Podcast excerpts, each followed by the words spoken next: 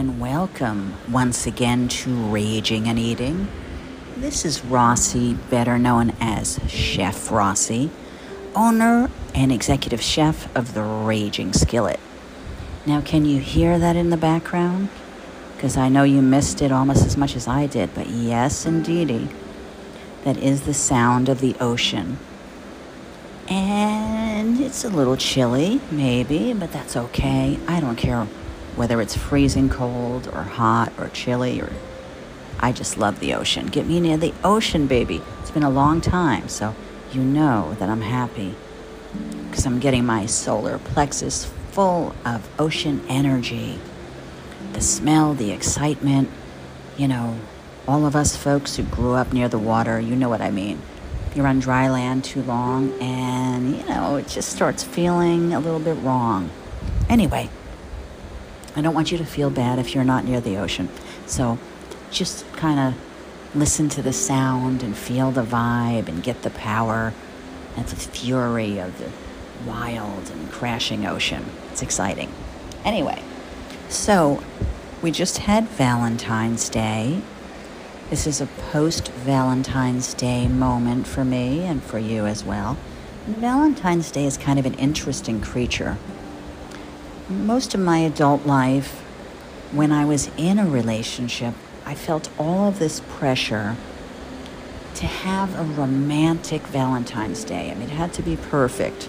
We had to go out and go to an expensive restaurant or even a cheap restaurant that would suddenly be expensive on Valentine's Day. And all of this pressure to have the perfect meal and the glass of champagne and the chocolate and the strawberries and the flowers and so much pressure. And somehow the pressure of having the perfect Valentine's Day might be the reason that I had a lot of really crappy Valentine's Days. And when Valentine's Day would roll around and I did not have anyone to spend it with, I did not have a significant other or a lover or girlfriend or, you know, whatever I had, then that was even worse. Then it was a sad, depressing thing and I would either stay home and watch TV about love movies and feel sad and depressed that I didn't have one, or I'd go out with my single friends and we'd all feel sad and depressed that we didn't have someone. You know, it's like all this pressure of Chazarai. Why, why, why do that? So, and then I wound up very often on Valentine's Day having fights with people I was going out with. So would be all this pressure, and I guess I put pressure on them that they didn't make a reservation, so we had to wait an hour to get dinner, or that they didn't get me any present, or didn't get a card, or flower, or chocolate, or, you know, whatever. We'd wind up having a fight. Meanwhile, if it could have just been any other day of the year, let's just take away all that pressure and just have it be one day dedicated to sharing love. And that's it. That's the only requirement for Valentine's Day that you share love. And if you don't have a lover or a wife or a husband or a spouse or any of those things, you just share love anyway. Share love with your dog, with your cat, with your neighbor. Share love with the mailman or mailwoman. You know, it's a lot less pressure if that could be the only requirement to share a little love. Think of all the fights that happen on Valentine's Day. Forget about it. Hmm. I'm sipping my Courvoisier. I am, because I didn't have any tequila. So, and you know, I'm kind of getting into it. Eh, I think I still prefer tequila, but I'm listening to the ocean, and I would say I'm looking at the ocean, except that it's black and it's dark, and I can kind of see a little bit of the frothing waves. But I'm getting that great ocean energy. And I'm sharing it with you because I care about you. Because on Valentine's Day, I want to share love. And that's how I'm sharing love. So, over the years, I kind of let go of the pressure. You know, what? okay, yes, I've been in a relationship with a lovely person. So that's a nice thing to feel grateful for, of course. But I mean, I let go of the pressure on Valentine's Day. My girlfriend did a beautiful thing this Valentine's Day, or day or two before, she bought me a gorgeous bouquet of flowers. I didn't expect it, and it's beautiful, and it's sitting on the kitchen table, and every time I look at it, I know that she loves me, and she got me gorgeous flowers. But that was the end of the pressure.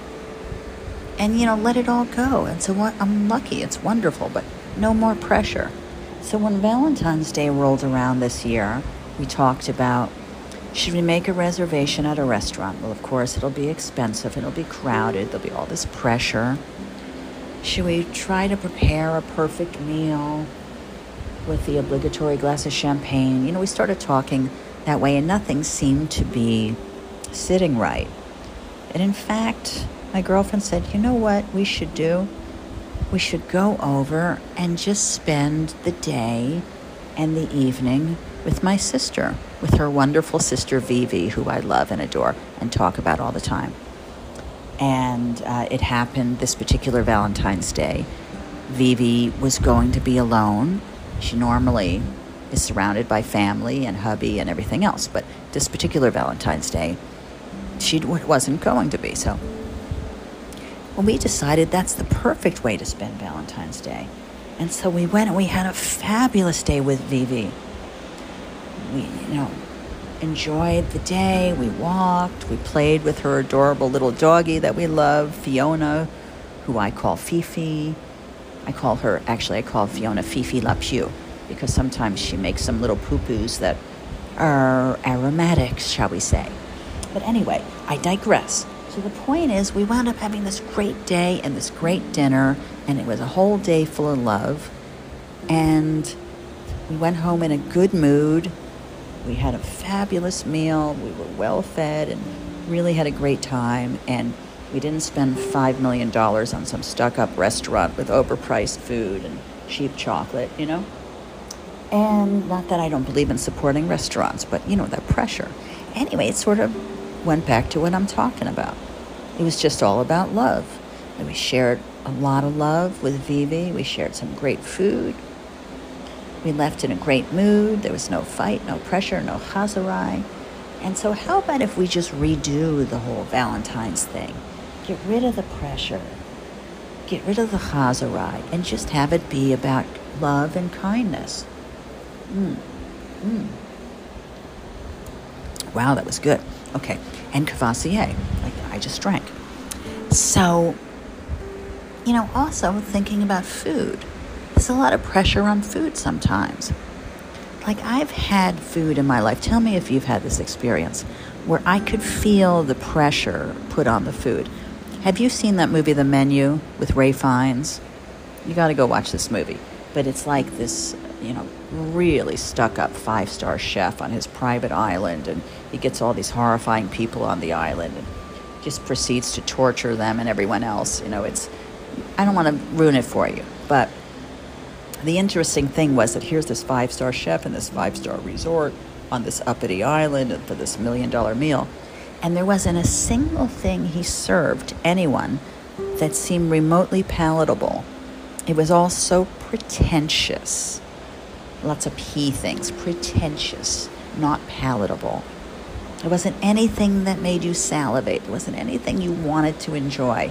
It was just all of this very stuck up, cold, pretentious food that you could feel the pain and the obsession and the pressure around it. And yet, towards the end of the movie, this isn't ruining the movie if I tell you this. Um, he made a cheeseburger, an all American cheeseburger with American cheese. I have never wanted to eat anything in my life so much as I wanted to eat a burger when I watching it in this movie. As a matter of fact, my girlfriend and I ran out and we just ran all around the neighborhood looking for a burger. We had to have a burger. It just was laced with juicy, awesome love. You know, it was something you could grab hold of. So just think about it. How many times have you gone out to dinner and you had food that was well presented, and the waiter certainly seemed to think you should be so lucky to be there, and it costs a fortune, and everything was just so lovely.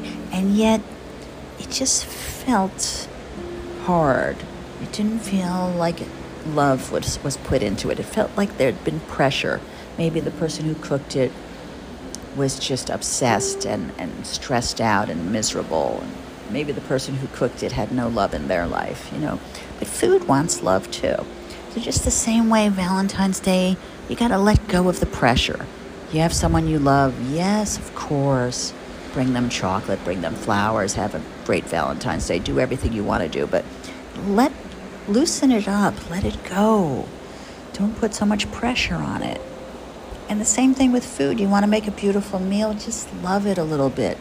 Don't sit there agonizing and killing yourself. You know, you can taste that kind of pain.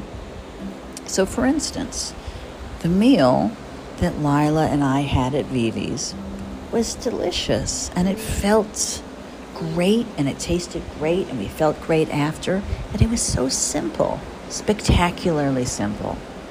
Vivi picked up some boneless chicken thighs, and uh, well, they weren't actually boneless. Were they boneless? No, they weren't actually boneless. But she picked up some chicken thighs and some drumsticks. And then I made a quick marinade. She always has beautiful olive oil. Having a great olive oil is a blessing in life, and you really can taste the difference. But I put some olive oil in a bowl and I whisked in paprika and Tajín. Have you ever tried that? T A J I N. Now, I got that for making Mexican market corn, which is a fabulous thing, but it's a great seasoning. It has kind of a limey Latin flavor. It's gorgeous. And Vivi happens to be in love with it and had some Tajín. So put some Tajín in. I put some ground mustard powder in. I put some salt, some garlic salt too, which we love. And what else? I gave it something else. Um, oh, I, I whisked in, you know, I love my little white trash secret ingredients, but I whisked in some A1 steak sauce and a little mustard. Made this great marinade. Tossed the chicken up in that. Put it in a baking dish. V has a great oven. Turned it at 375, put it in the oven. And then Vivi, she is like the queen of vegetables. She makes a string bean that I can't tell you. It's I really don't know how she makes it. I, I think she just slowly cooks it um, in liquid, mostly maybe chicken stock and a, a little bit of water and garlic and salt and pepper. Slow, slow, slow. So it's like you put it in your mouth, it disintegrates in your mouth. It's so delicious. I will get the recipe and I will share it with you, I promise. But I don't have it right now, except that it's like a slowly poached string bean that you don't need teeth to eat. And every time I have it, I have it. I get seconds and thirds. I'm like a big pig about it. But the broth that it's cooked in is so delicious that I'll take the broth and pour it over everything else I'm eating, pasta, you name it. So Vivi um, made some zucchini, which is probably that's probably my least favorite vegetable. I mean, it's okay, but it's like on the bottom list for me. Well, I don't like red beets either, but that's always because I think I'm dying the next morning of some sort of internal hemorrhaging. But um, I'll let you use your imagination on that one. But so with the zucchini, it has a little bit of a bitter edge to it. I'm never so crazy about it. But Vivi sliced it up instead of doing half moons like we do, or circles, or big chunk, or all the different shapes you're used to for a zucchini. She kind of just went lengthwise in these quarter inch thick lengthwise slices. And then she just tossed it up in that beautiful olive oil. And she seasoned it up. It looked to be salt and pepper, garlic. She might have put a little paprika on it. Laid it out on a sheet pan, put it in the oven at 375. Simple. And cooked it till it had an enormous amount of color on it. And it was, but it was still soft not like crunchy zucchini, it was still soft. And then I whipped up a salad with some baby lettuces and some shredded carrots and made a gorgeous salad and chopped up some cucumber. I made a dressing out of some of that beautiful olive oil. You can't get enough of it. I could just drink it with a straw, to tell you the truth. And this gorgeous, deep, dark balsamic vinegar that she had. Whisked that up. That's a hard word to say. Whisk Whisk is hard to say, but whisked with the ed, that's a hard, that's a tongue twister. I whisked, there, I've done it. I whisked it up, and I also um, stirred in a little bit of mustard because you can never have enough mustard. And it had a nice, great flavor, and I just wanted to bump it up a little more and I stirred in a little bit of gluten free tamari. Made kind of a nice, full rounded dressing. And so the chicken took, well, we had about a half hour. I thought it'd be nice to have a little color, so we cranked it up to 400. It gave it a little bit of color. And it was done, I think it might have been about 40 minutes or 45 minutes. I wasn't really paying attention. But it just was beautiful. And so we had the gorgeous chicken and all of the juice that came out of the chicken poured over the chicken for the sauce, and the gorgeous zucchini, which tasted delicious, and a big giant salad. And there it was. Just a simple, perfect, healthy, yummy Valentine's dinner. It was actually very healthy because we didn't have any pasta, we didn't have bread, we didn't have all the carbs. Not that there's anything wrong with it, but it just happened that we didn't need it. It was enough food. We were stuffed. We loved it. And um, the ladies had a little bit of wine. I had a little Prosecco because I'm a bubbly kind of girl. And what we had a lot of was love love for each other, love for Fifi LaPew. And after we had the beautiful meal, we went out with Fifi LaPew so she could live up to her name. And, you know, I thought that was the lesson of Valentine's Day not all that pressure all the time for romance. I mean, romance is a great thing, but just sharing some kindness and love is also a great thing. To me, I thought there was a lesson in that. Like we we could have gone out to any number of restaurants that had a huge crowd and these prix fixe Valentine's meals and you know done the usual thing and all would have felt a little bit artificial. Instead, we were just happy and comfortable, eating great food and not spending a $100 million, which is also nice, and sharing love. So, how about this next Valentine's Day? Whether or not you have a honey bear in your life, just have it be a day about love. Like if you're gonna go out to dinner, well, fine, I don't want to talk you out of it. But don't have don't have all that pressure. Mm. Oh my God, that Courvoisier is so good. Oh no, I still love you, tequila, but I just have to say, that was yummy. So I'm drinking with you, you're hearing the ocean, I'm talking about love. It's almost like we're having a relationship, right? But I think about food the same way. Like, I think about some meals that I've made professionally and personally where I sort of put too much pressure on myself. And I put so much pressure on myself. Maybe I had someone I was trying to impress. I put so much pressure on myself that I was not at all enjoying preparing the meal. I felt nervous and uncomfortable. I couldn't wait for it to be over. I remember working in restaurants, and I, you know, honestly, I far prefer catering to restaurants, but I remember working in restaurants like when we knew a restaurant critic was coming and just, you know, cracking the whip and having everyone be not that I'm you know, I'm a mean I'm not a mean boss, I'm a sweetie pie, but just like come on, come on, you know, all that nervousness and adrenaline and fear and pressure. No one's having a good time because we were we were told a restaurant critic was coming. This is a funny story actually. There was probably the most famous restaurant critic I have ever heard of um, in New York, a woman named Gael Greene, who passed away not so long ago, really. And she could make or break a career. She could make or break a restaurant. She wielded a lot of power. And she always liked to kind of have someone set up to be the one that she stabbed in the kishka. So maybe she'd write about three restaurants, and two of them would get a, a great review, and then the third one, she would just, oh, she was merciless. And I remember thinking, actually, the woman who um, got the kibosh in the movie The Menu, I wondered if she might have been based on Gael Greene, but. Um, you know, that's what she did for a living. So I, I just like, did she have to be so mean when she gave a bad review? I don't know. I don't know. I guess you have to write bad reviews too if you're a restaurant reviewer. But um, restaurants lived in terror of having Gael come in and write a bad review.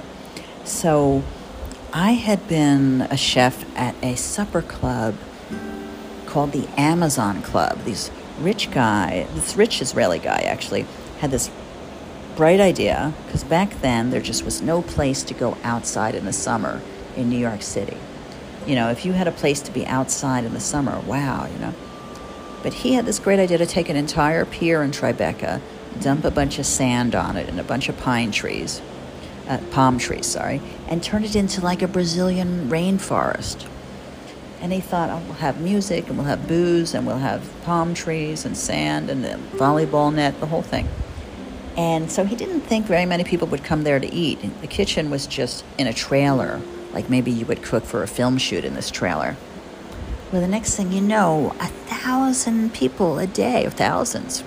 Just, the line was down the West Side Highway, were coming.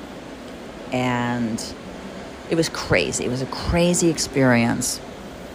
And I actually didn't start off as the chef. They brought me in because they started doing private parties and I came in as the catering chef. But while I was there, the first chef had a nervous breakdown, literally, and had to be taken away in an ambulance. And the next chef quit because he was just too tired of being miserable. And the sous chef quit for the same reason. And so I inherited the job as, of the chef, sous chef, and catering chef. It was probably the hardest thing I ever did in my life. And it was just about trying to survive it. Well, so, and I survived it, and I'm glad I did, and it was a great experience, even though it was painful and terrible and horrible too. Well, after that, I started getting like a little, a little bit of this thing called, you know, I guess, fame, you know, because I got in the paper and I got written up and things like that. It was, I mean, you know, back then, I was like excited, you know, it's really exciting to see my name in the paper, and as a chef, you know, it was a big deal. And so then I got hired to open up a German Nouvelle supper club. Well, the, the idea might have been okay. It was not the right time for it. Nobody wanted German Nouvelle food in a supper club. They wanted to go to a supper club and have burgers. You know, they didn't want to go to a supper club and have spätzle and, you know, bratwurst and things like that. So I came up with a menu that I thought maybe people who were dancing in a nightclub would still eat, you know, like um, we did the burger on a Kaiser roll and called it a Wunderburger. And we did um, Spätzle, which is like the German noodle with Alfredo sauce, and called it Spätzle Alfredo. You know, we're trying to have a sense of humor about it, but really, um, nobody wanted to have. They didn't want to have knockwurst and bratwurst. They didn't want to eat that food. And we had a big, thick pork chop that nobody wanted to go dancing and have a pork chop at 2 o'clock in the morning. Just the whole thing was a recipe for disaster.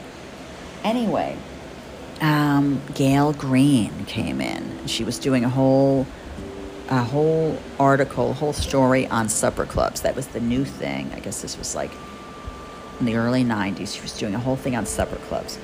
So she came in, nobody recognized her, and she proceeded to just eviscerate this supper club. Like she said, um, the whole place could have been. I guess they had cuckoo clocks and barrels and things. She said it looked like it was built with a budget of like two or three, two dollars and ninety nine cents or something. She just insulted everything. She hated everything, and she ordered the pork chop. Now the pork chop, we made it very spicy, and it was uh, hot paprika crusted pork chop you know, granted, I'm Jewish. What do I know about pork chops? But I had a pretty good meat meat guy who was grilling it, and we were fairly proud of it. So we sent out our hot paprika crusted pork chop. So she wrote this horrible review, and she said, well, you know, this was sort of okay. She didn't terribly insult some of the other things, but she got to the pork chop, and she said that the pork chop seemed like it's been a week in Chernobyl. If you don't know what Chernobyl is, Google it because you may be too young. But sort of like a, a week in a nuclear fallout shelter, you know. Anyway, um, and I, of course I was horrified. It was a terrible thing, you know. My first bad review. I mean, it was just very painful and horrifying. And so, right after we I, we opened and we did all the previews and you know so much work I went away with my friend Anne Marie to Nevis, which is a beautiful tropical island, for my well deserved vacation. Really just so upset about what happened with Gael Greene. And I started to relax and I started to get over it. And we took a sailboat. We went with this island guy who had no teeth and he um, didn't seem to have anything modern. He didn't, I don't even think he had a phone. He had a um, old radio and really, I didn't, I don't even know if he knew what year it was. But he was the one who was captaining this boat and he took us out in the boat and we're out there in the middle of the ocean and just having a wonderful time and I'm forgetting all about it and so he says, "What you do in the big city, man?" And I said, "Oh, I um, I'm a chef of a German supper club called Wunderbar." And he goes, "Oh, are you the one that Gael Greene said your pork chop spent a week in Chernobyl?" Kid you not, I almost wanted to jump into the ocean, except that he told me now that the sun went down, the sharks were out. And if he had told me that before, I never would have gotten in the damn boat in the first place. But of course, later on, I found out that my friend Anne-Marie put him up to it. And he didn't know who Gael Greene was or Chernobyl or any of that, but that was about the funniest joke anyone ever played on me in my life. What was the moral of all that? Well, the moral of all that is just be nice. Be kind, be nice, have love, don't make snotty, uptight food. And if you're a restaurant critic and you have to write a bad review, don't be such a jerk about it. Just, you know, keep your heart and soul. But the real moral of the story is after that happened, I renamed the pork chops Gael's Chernobyl pork chops, and they became our best seller. Now, if that's not a lesson in life, I don't know what it is. So when life gets you down, just make Gael's Chernobyl pork chops. You know what I mean? And when Valentine's Day comes around, just make it a day of love and get rid of all the pressure because life's too short. You know, you know what I'm saying? So here I am with the ocean, and you're listening to the ocean. I'm sipping my Courvoisier. I'm sharing love with you, and we have a great lesson in life. But think about that. Gael could have ruined my life, but instead, I had a fabulous vacation, and we came up with a name for the pork chops that made them our bestseller. and it's a funny story for me to tell the rest of my life. And whenever I tell the story of what happened to people who knew her, they just love it. They're like, you turned that around great. I mean, other people probably wanted to just jump off a bridge, you know, and I, I kind of wanted to jump in the ocean, but not with the sharks, okay? I'm brave, but I'm not brave. I'm not that brave, you know? Anyway, thank you, Vivi, for sharing Valentine's with us. Thank you, Lila, for my flowers. And thank you to you for listening and for being awesome and for knowing that food is love, and so are you. Happy post Valentine's Day.